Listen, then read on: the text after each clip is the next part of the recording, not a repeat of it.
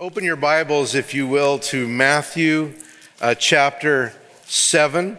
Matthew chapter 7, and as Pastor Ward said, we're looking and really uh, nearly concluding our study in Jesus' uh, sermon, sermon on the Mount. He finishes the sermon, we've been noticing, not with a new material, but with four warnings. Uh, he's given us his law of love and called us to love one another.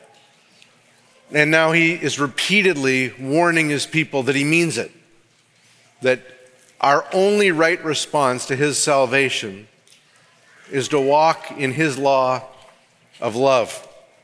And he's warned us uh, by telling us to beware of the broad way and to pursue the narrow way, to beware of false prophets and to trust God's word.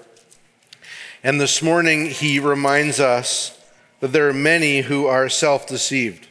There are many who claim to know God, but don't know Him at all. Matthew chapter 7, verse 21.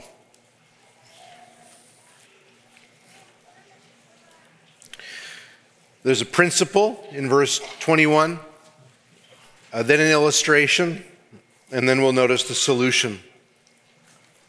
Here's the principle not everyone who says to me, Lord, Lord, will enter the kingdom of heaven, but the one who does the will of my Father who is in heaven. Here's the illustration. On that day, many will come, will say to me, Lord, Lord, did we not prophesy in your name? And cast out demons in your name and do many mighty works in your name. And then I will declare to them, I never knew you. Depart from me, you workers of lawlessness. Let's pray. Father, we come before you, and there are passages where you call us to self examination and to sober judgment. And to be called to this before the last day when it's too late is a mercy and a grace. And so, Lord, we pray that you would give us gravity this morning that's spiritual. Lord, that's not just uh, affected by a tone of voice or by a carnal mood, but by you really dealing with our souls today before the last day. Lord, we're all weakness. My preaching is weakness, our listening is weakness. And Lord, our only hope to be delivered from deception is your grace and your spirit. And so we pray that you do this in Jesus' name. Amen. Years ago, I was talking to a pastor friend, and I was asking him how things were going in his church. And he replied by saying, Well, we're seeing a lot of Christians getting saved. And of course, it's unusual in one sense to hear that because the very definition of a true Christian is a true Christian is someone who is saved. But the reason my friend said that it was a great thing happening in the life of his church, that many of the Christians, people who've been in the church for years, not open hypocrites, but the Christians in the church were getting saved, the reason this was a good thing is precisely because of the principle Jesus teaches here in the Sermon on the Mount. And the principle is summed up well in the old spiritual that not everybody talking about going to heaven is going to heaven. Not everybody saying, Lord, Lord, is actually a submitted follower of Jesus Christ. And no one could say it plainer than Jesus. He said it this way in verse 21 Not everyone who says to me, Lord, Lord, will enter the kingdom of heaven, but the one who does the will of my Father who is in heaven. Not only does Jesus lay down this principle that not everyone who claims he is their Lord actually knows him, actually is saved, but he actually introduces us to the fact that Self deception can be so deep that you can argue with Jesus on Judgment Day about whether or not he's right about your salvation. These people, these men and women who Jesus fears could be among our midst. That's why this sermon is to his disciples. These men and women are those who, th- this wasn't Jesus saying, Many will say to me, Lord, Lord, and you'll just be able to tell, obviously, which ones are hypocrites. He's telling us that there are some who will say, Lord, Lord, who we would only be able to describe as having thriving ministries. They have passion, they have uh, power, they cast out demons, they prophesy in his name, they're Christ centered, they do all of this in his name. And yet, from among those who call Jesus Lord and who exercise tremendous power in ministry, Jesus says there will be many from that number who don't know him at all. And who, when he divides the sheep from the goats, will be told to depart from him, not because he used to know them, but because he's never known them. Despite all of their attestation to knowing him, he does not claim to know them. And that, at the end of the day, is all that matters. Not finally whether you think you know God, but whether God knows you. This passage calls each of us to serious reflection. It calls us to something that we're very uncomfortable with this generation. It calls us to what 2 Corinthians 13:5 says, to test ourselves to see if we really are in the faith. It calls each and every one of us, each individual, to serious and sober self examination. Does the Lord know me? Am I submitted to the will of God?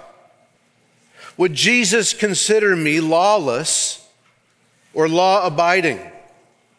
Do I speak God's word and display his power out of a submitted, obedient life or as a cover up for a life of disobedience? We ought not to be afraid of these questions. Very often, when Christians come to the warning passages of the Bible, they like to skip through them, read quickly, and get back to the comforting passage. But as long as you skip over the warning passages, there will always be a haunting, nagging question in your mind Am I really saved? And could it be that assurance of salvation is not found by skipping over the warning passages, by facing them in the stark reality they give? And actually finding that Jesus warns you, not because he wants your life to be under a cloud of doubt and despair, but he warns you because he wants you to have true assurance. He wants you to actually know that you know. He actually wants you to know you're saved. So he warns you so that you will escape anything fake and false. And so that you'll know that you have what's real and true, that on the last day you won't hear, Depart from me. I never knew you but you'll hear, Well done, my good and faithful servant. You know your own temptation to doubt God's goodness, don't you? How did Satan first tempt Eve? By convincing her that God was holding out something good from her, by convincing her that God was trying to hold out this beautiful fruit that would give her the knowledge of good and evil and that would make her like God. And that root sin, God is not actually out for my good, led to all kinds of other sins.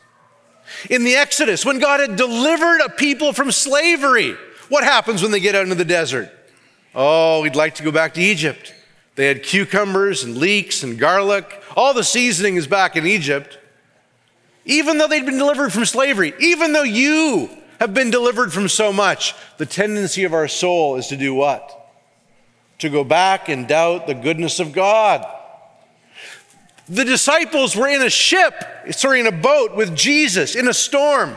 Jesus, who's like fed 5,000 miraculously. Jesus, who can heal at will. The disciples are in a boat in a storm with him, and when he sleeps, they say, Don't you even care we're going to die? If you take that spirit into this sermon, this sermon will kill you. If you take an ongoing doubt in the goodness of God, and then hear him warning you, not many who say to me, Lord, Lord, are actually saved, it will only stir up the worst doubts in God in your soul.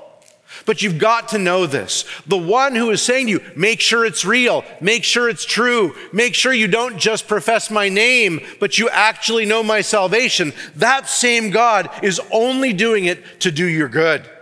He's warning you so that what's described in this passage will never happen to you.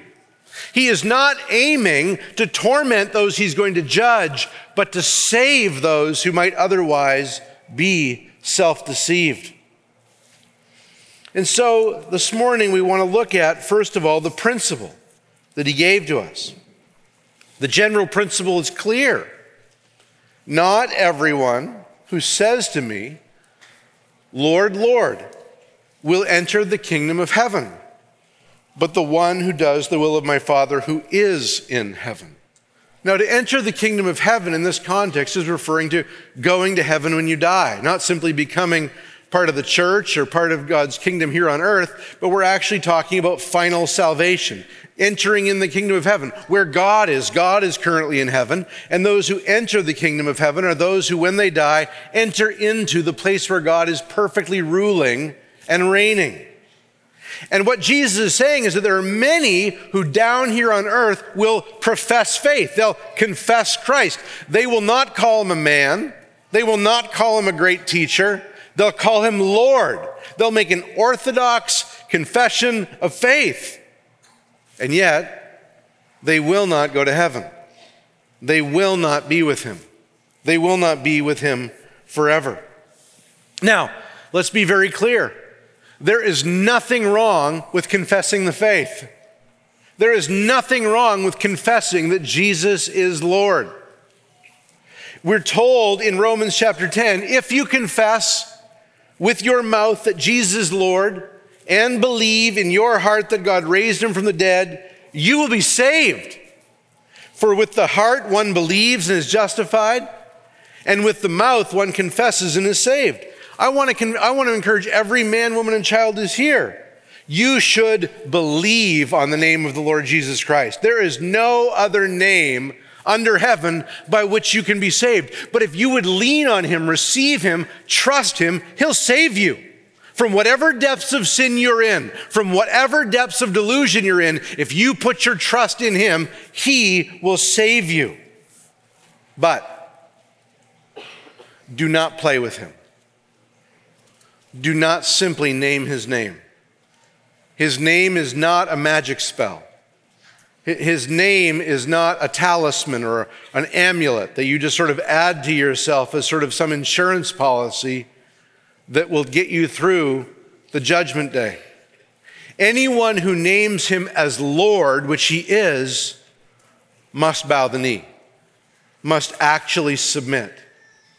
If you understand that the kingdom of heaven is at hand in Jesus, the only right response is to repent, to turn from your sin and believe, not simply to play around with the name of Jesus. If I had a boss, if I called a man a boss but never went into work for him, you would say I was a delusional. If I called a man a president but did not live in that man's country or obey the laws of that land, you would think I was delusional. And it's useless to call a person by a title, but then ignore the implications of that title. And Jesus is warning us that there are many who will say, Lord, Lord, but they've never really reckoned with the Lordship of Christ. Now, notice this here. Notice that he tells us that if we are going to enter the kingdom of heaven, if we're going to go to heaven when we die, if we're going to enter the kingdom of heaven, notice this. It says that we must do the will of his Father who is in heaven. We must obey. We must obey the Lord Jesus Christ if we're going to be saved. Now, this is not something new. Jesus is not tacking on something, whoa, that was out of left field at the end of the Sermon on the Mount. This has been the driving force of the entire sermon. We were told at the start of the sermon that the people who are blessed by God are those who hunger and thirst for righteousness. The people who are blessed by God are those who want to obey God. And then, before Jesus walks through all the various commands in the sermon, he tells us in Matthew chapter 5, verse 21 unless your righteousness exceeds that of the scribes and Pharisees, you will never enter the kingdom of heaven. So the entire sermon has been saying this you can't play with me, you must obey me. Only those who obey me will be saved. There's no way around that. Now, we have to add two caveats, don't we? We have to make sure that two things are clear. It's not like the Sermon on the Mount is teaching something different than the rest of the Bible.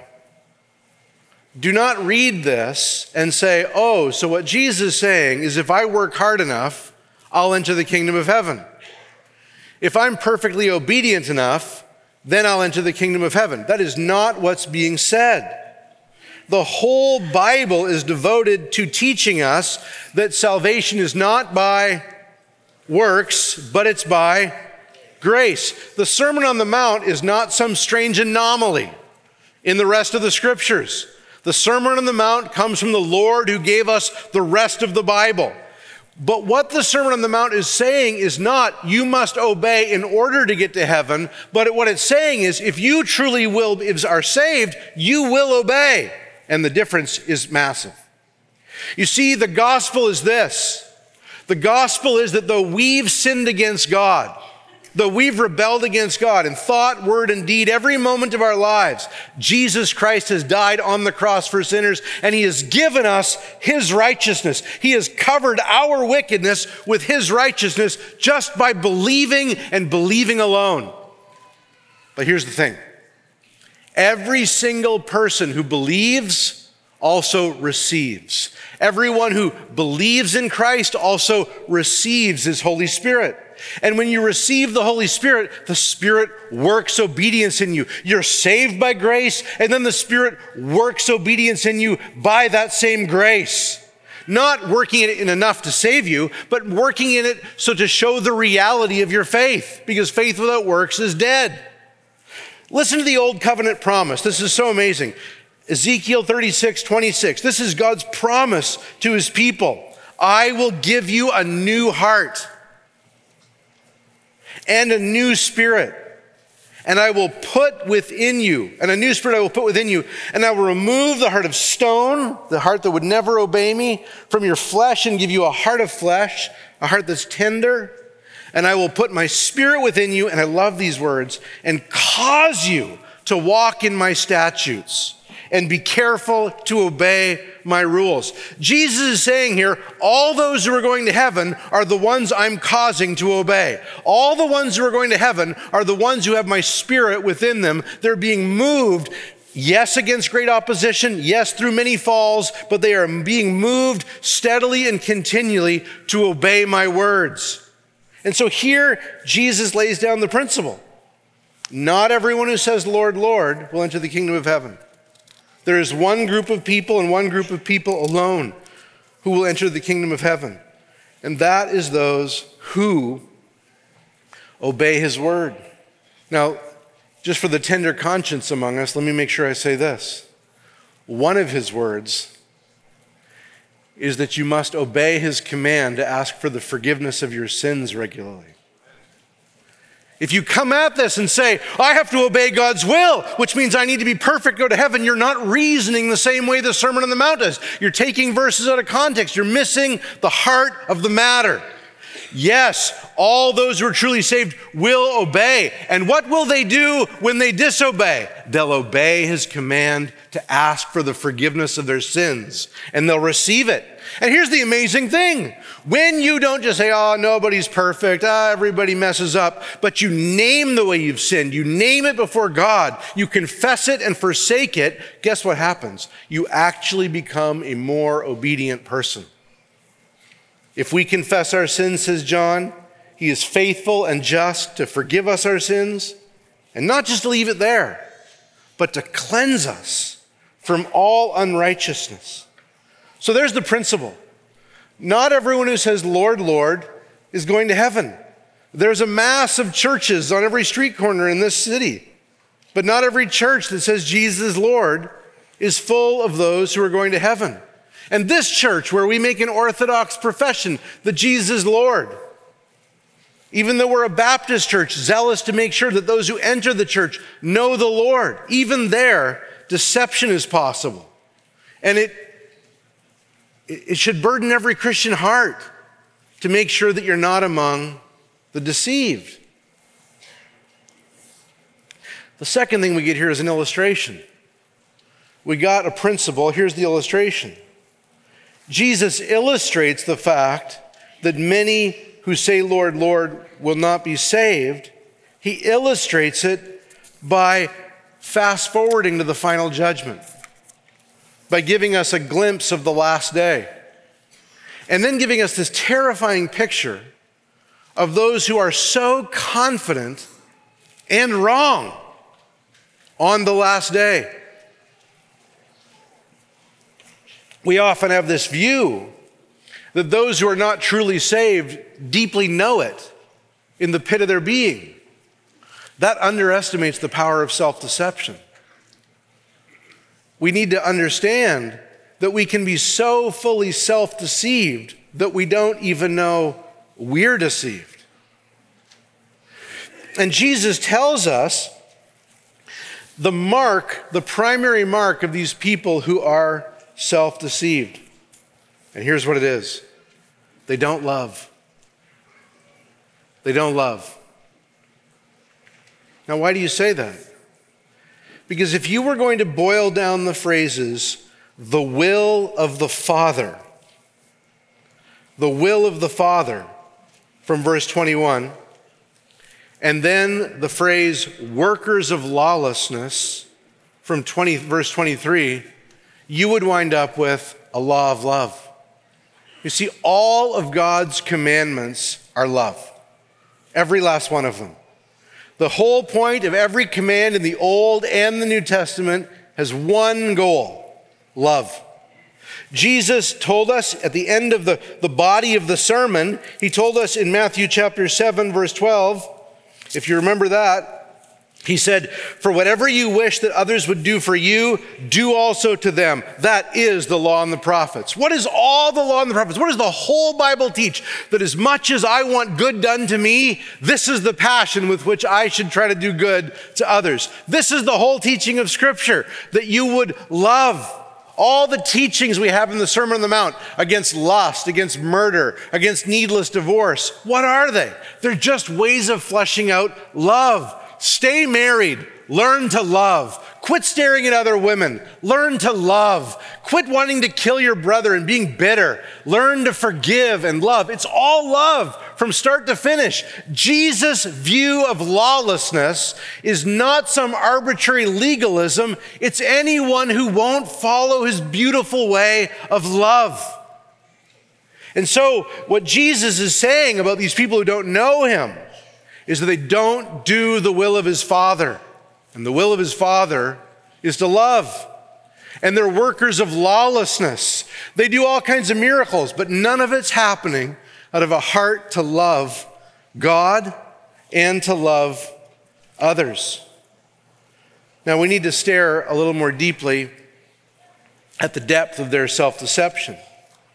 We need to see the things that have clouded their minds to keep them from seeing their lovelessness. And we're all capable of this. It's, it's haunting to read this passage and to see how much I can focus on these things that won't stand up on the final judgment and not focus on the only thing that's going to matter on the last day.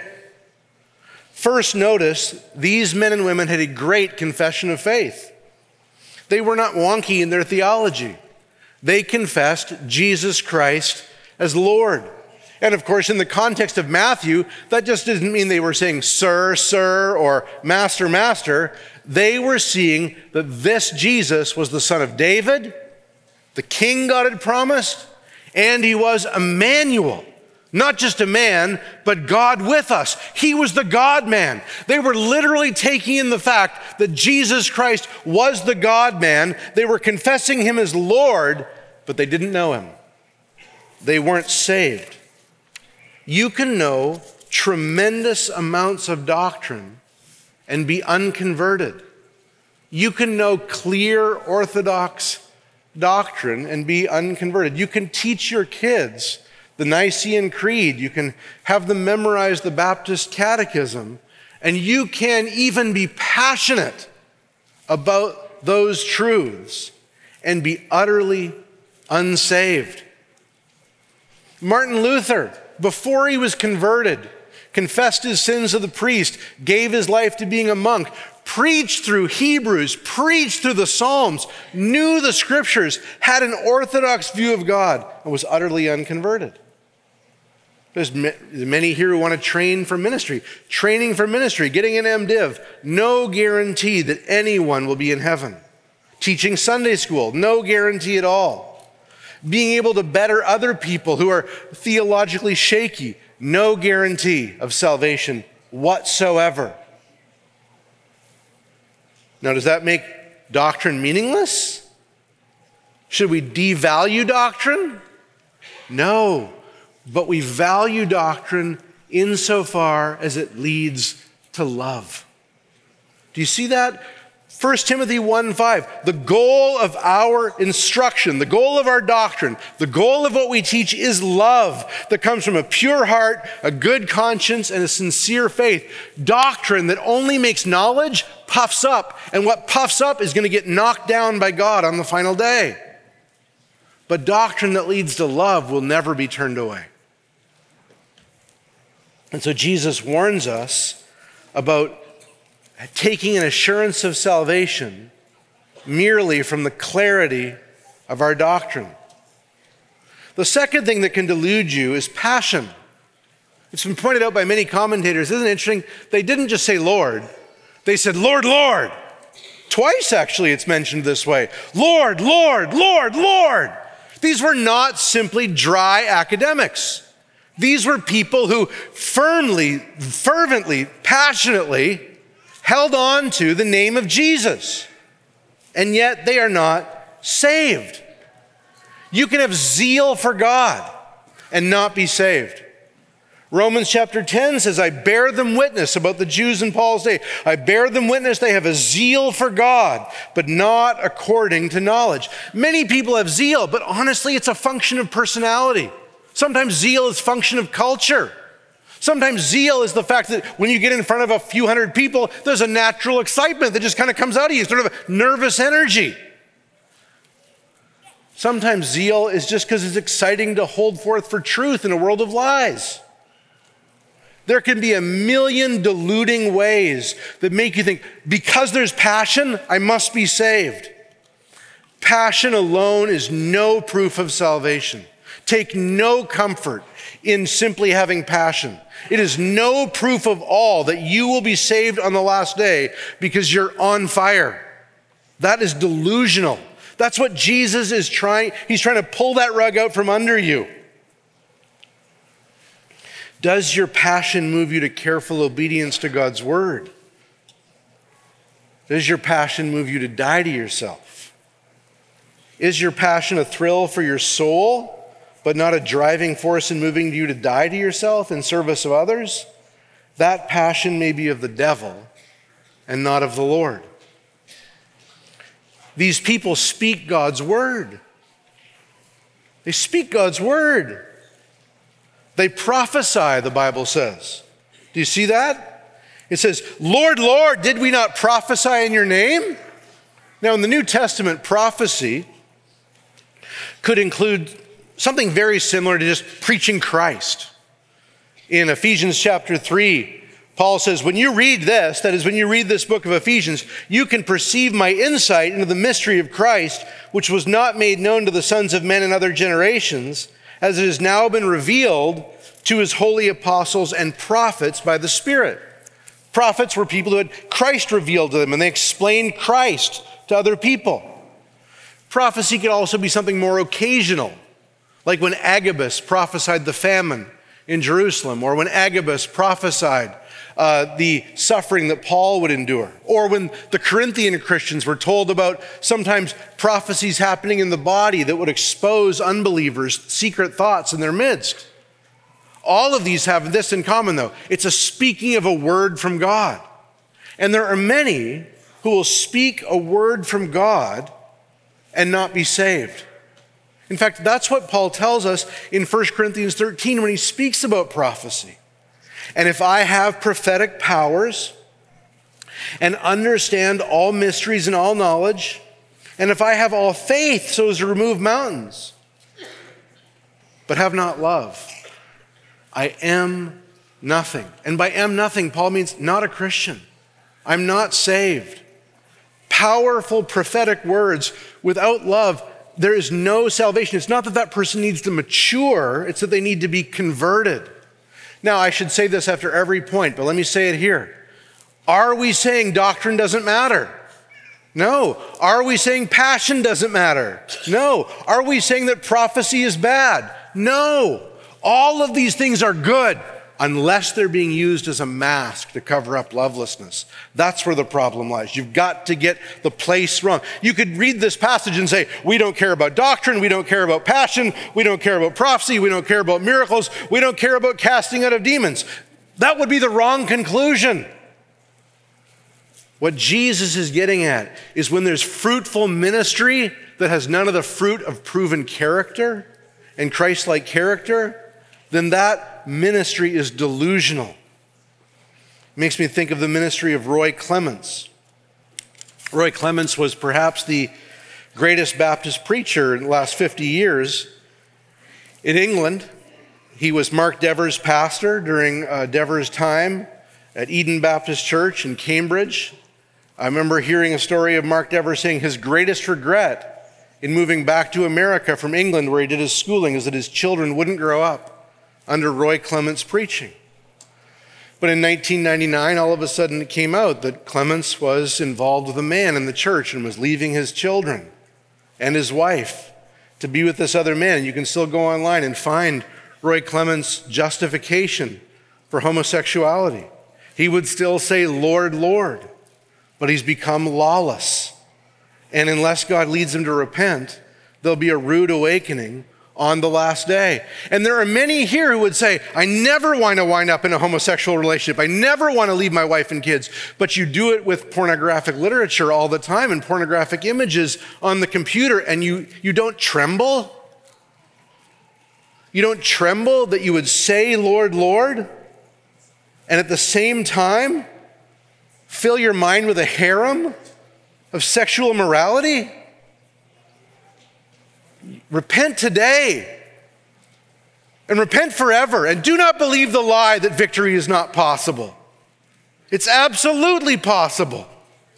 We can walk in victory over sin. In fact, if we don't gain a pattern victory of sin in our lives, we will not inherit the kingdom of God. Is this not what the Word of God is saying? Or will we be a congregation that plays with Jesus? You can be deluded by doctrine, you can be deluded by passion, you can be deluded by prophecy, you can be deluded by casting out demons. You can cast out demons and not be saved. In Matthew chapter 10, verse 1, Jesus gave Judas the authority to cast out demons. He gave all of the apostles the authority to cast out demons, but Judas was not saved. There was no Christ like love in Judas's life. And so, whereas in the other apostles, love and devotion marched hand in hand with prophecy and miracles, in Judas, it was a black heart with, with, with an empty authority. You may have cast out demons. You may have seen God do supernatural works of power. But there ought not to be an arguing backwards that says, surely anyone like me who's done stuff like that must be saved. Jesus is here to intervene with that thinking, to, to lead you away from any delusional ideas about what constitutes a true ground of salvation. You may have been used in healing is healing bad? Amen. Healing is not bad. Healing's good. More of it, please. Can we reason back from, I saw someone healed through my own ministry, therefore I must be saved? Not at all. That's what Jesus would stand in the way of. Notice what he says. He says they did mighty works in your name. They weren't even doing it in their own name, they were giving Jesus all the glory, at least on the surface. But you need to understand something. When you think of the miraculous, you ought to think of the supernatural. Instead of when you think of the miraculous, you always think of God. What do I mean by that? I mean, the miraculous is always supernatural, but the miraculous is not always from God the Father. Not even in the Bible. If you go back and read uh, Pharaoh's magicians in Pharaoh's court, when Moses is confronting the magicians in Pharaoh's court, what do they do? They turn staffs into snakes, they turn water into blood, they turn water into frogs. They have miraculous power. There are real people who know nothing of Jesus with real miraculous power in the world. And the presence of a miracle is not proof positive that God is involved in a thing. What's proof positive that God is involved as a thing is when there's miraculous power combined with the preaching of the gospel and the fruit, and the fruit of Christian character. That's from God. But take one of those things out, make it alone, and it's a demonic distortion. It will deceive you. It will lead you to thinking you're saved when you are not.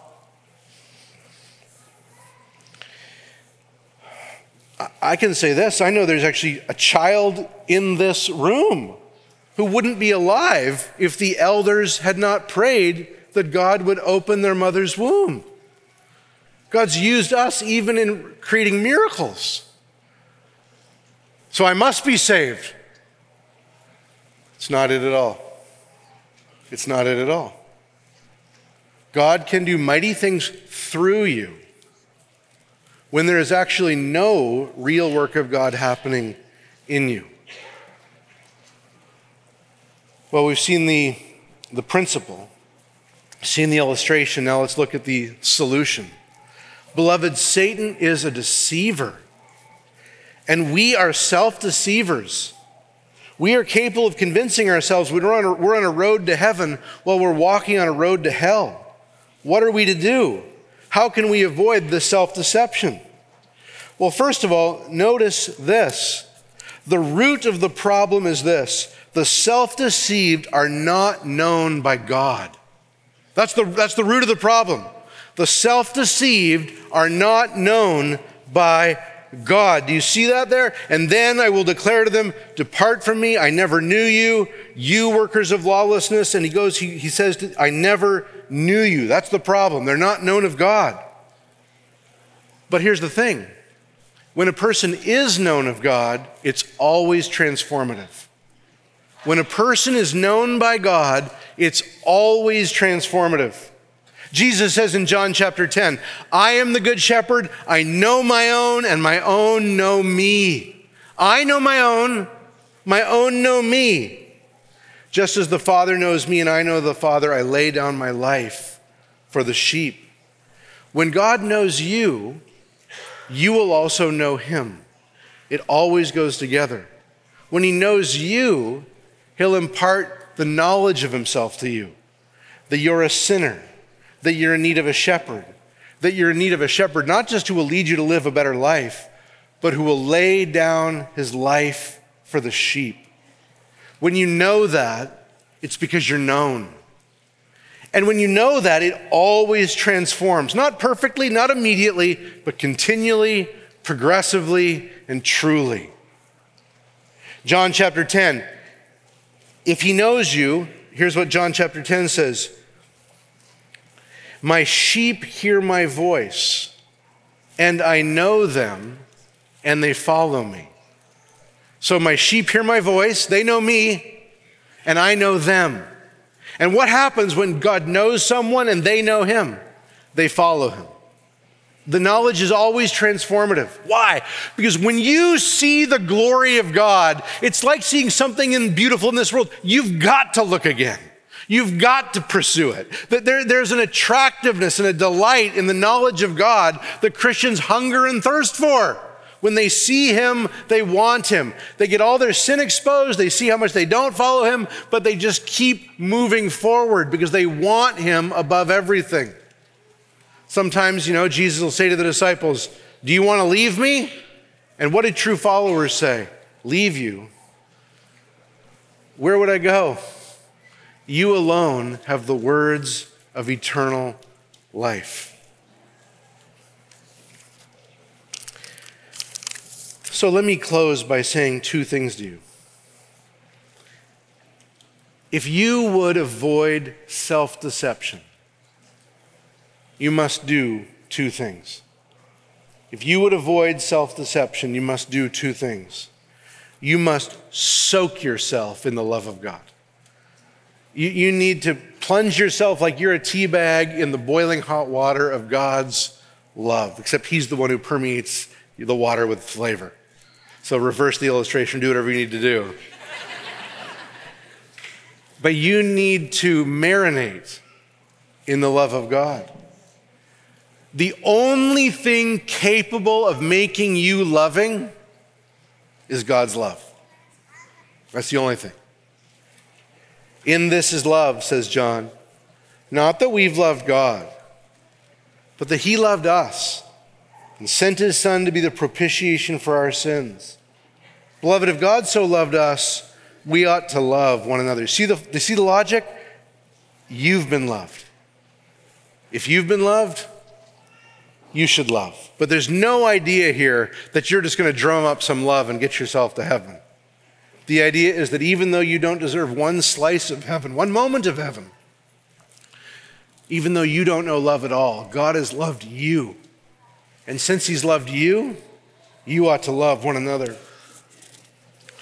But the second thing is, and this is the reason for these passages, you must take your discipleship more seriously.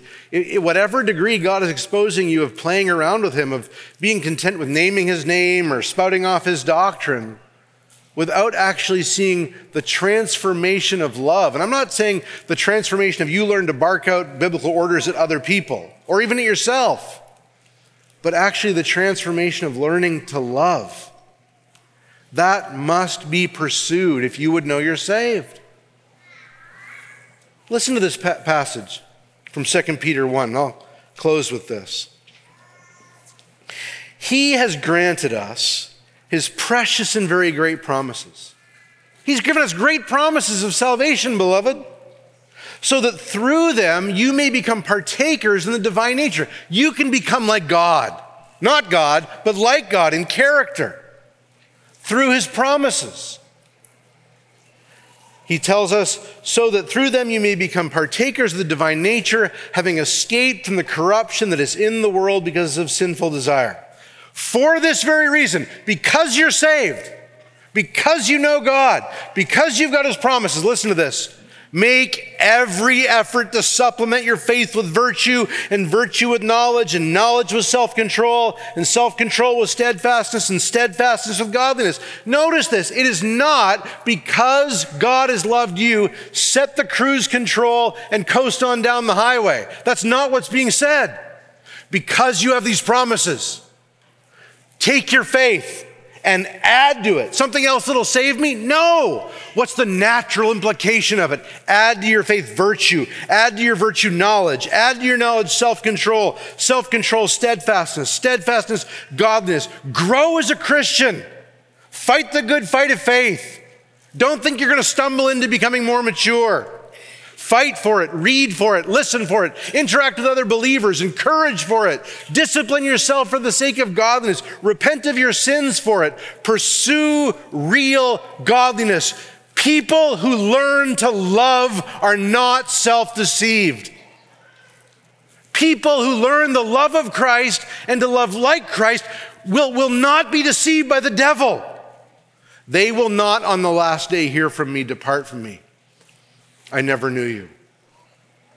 Jesus isn't sending away anyone who loves like himself. He's going to bring them into the, their true home.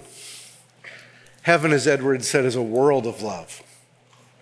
And he's going to take all of those who know the love of Christ and are learning to love like Christ, and he's going to show himself so that they are like him in everything.